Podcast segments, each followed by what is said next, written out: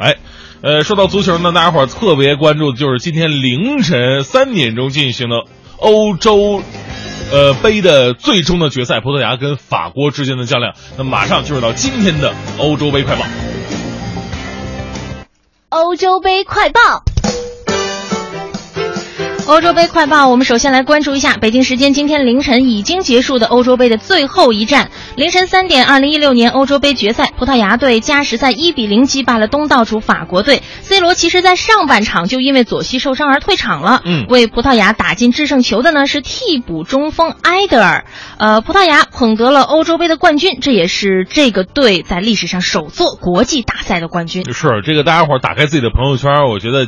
昨天晚上的这场比赛，呃，应该是今天凌晨的这场比赛吧？它绝对的跌宕起伏，嗯，呃，上演了一个所有人都没有想象到的一个结局。因为最开始法国队一个是坐拥主场之力，另外呢，法国队的整体实力特别强，而且淘汰了这个大家伙的大众情人德国队，所以大家伙觉得这个法国队拿下葡萄牙是很正常的事儿。而且葡萄牙已经四十几年了哈，没有赢过德法国队一场了，所以这场比赛大家伙都猜法国队一定会赢。对，中间这个二十五分钟的时候，C 罗因为被帕耶。冲撞啊，左腿完全倒，完全变形了。呃，这一幕呢，他自己也流下了泪水。然后很多朋友这个发朋友圈说，那个那个葡萄牙就此结束了对对对征程了。我看好多人都说，法国队你还等什么？是，是，还有说押宝葡萄牙队的人这次被坑了吧？等等等等。但是接下来的剧情真的是任何人都想象不到了。葡萄牙凭借自己的韧性啊，把比赛拖到了加时，凭借一球小胜法国，拿到了最终的奖杯。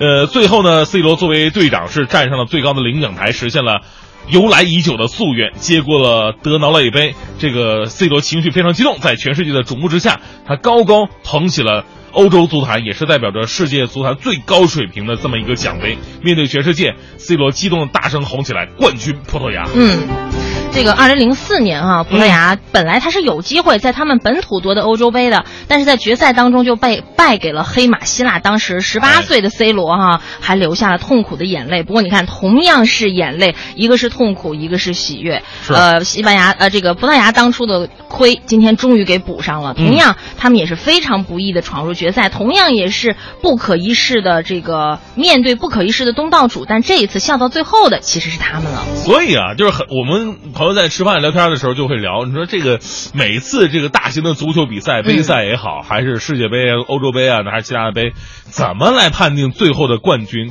这最快最后的冠军未必是最强的球队，他可能会受到赛程和临场发挥的一个因素。对啊，而有一个情况，这个球队一定要注意，比方说意大利。还有这一届的葡萄牙，包括零四年干掉葡萄牙的希腊，他们都有一个共同的特点是什么？就是中间每场比赛赢的都是磨磨唧唧的，就不像德国，我四比零赢你，我七比零赢你，是吧？他没有那么一场大胜。是因为力量相差不悬殊，所以才磨磨唧唧的吗？对，我就他会觉得有一种有一种运气的成分会偏向于你，而到最后你总能把这场比赛给弄下来，能够保送你进入到下一轮。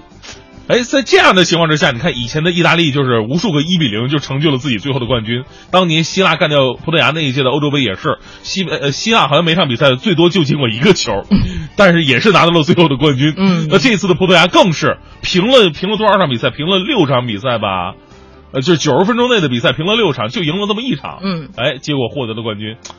哎呀，祝大家好运吧。这应该就是体育的有魅力的地方吧？哎，是。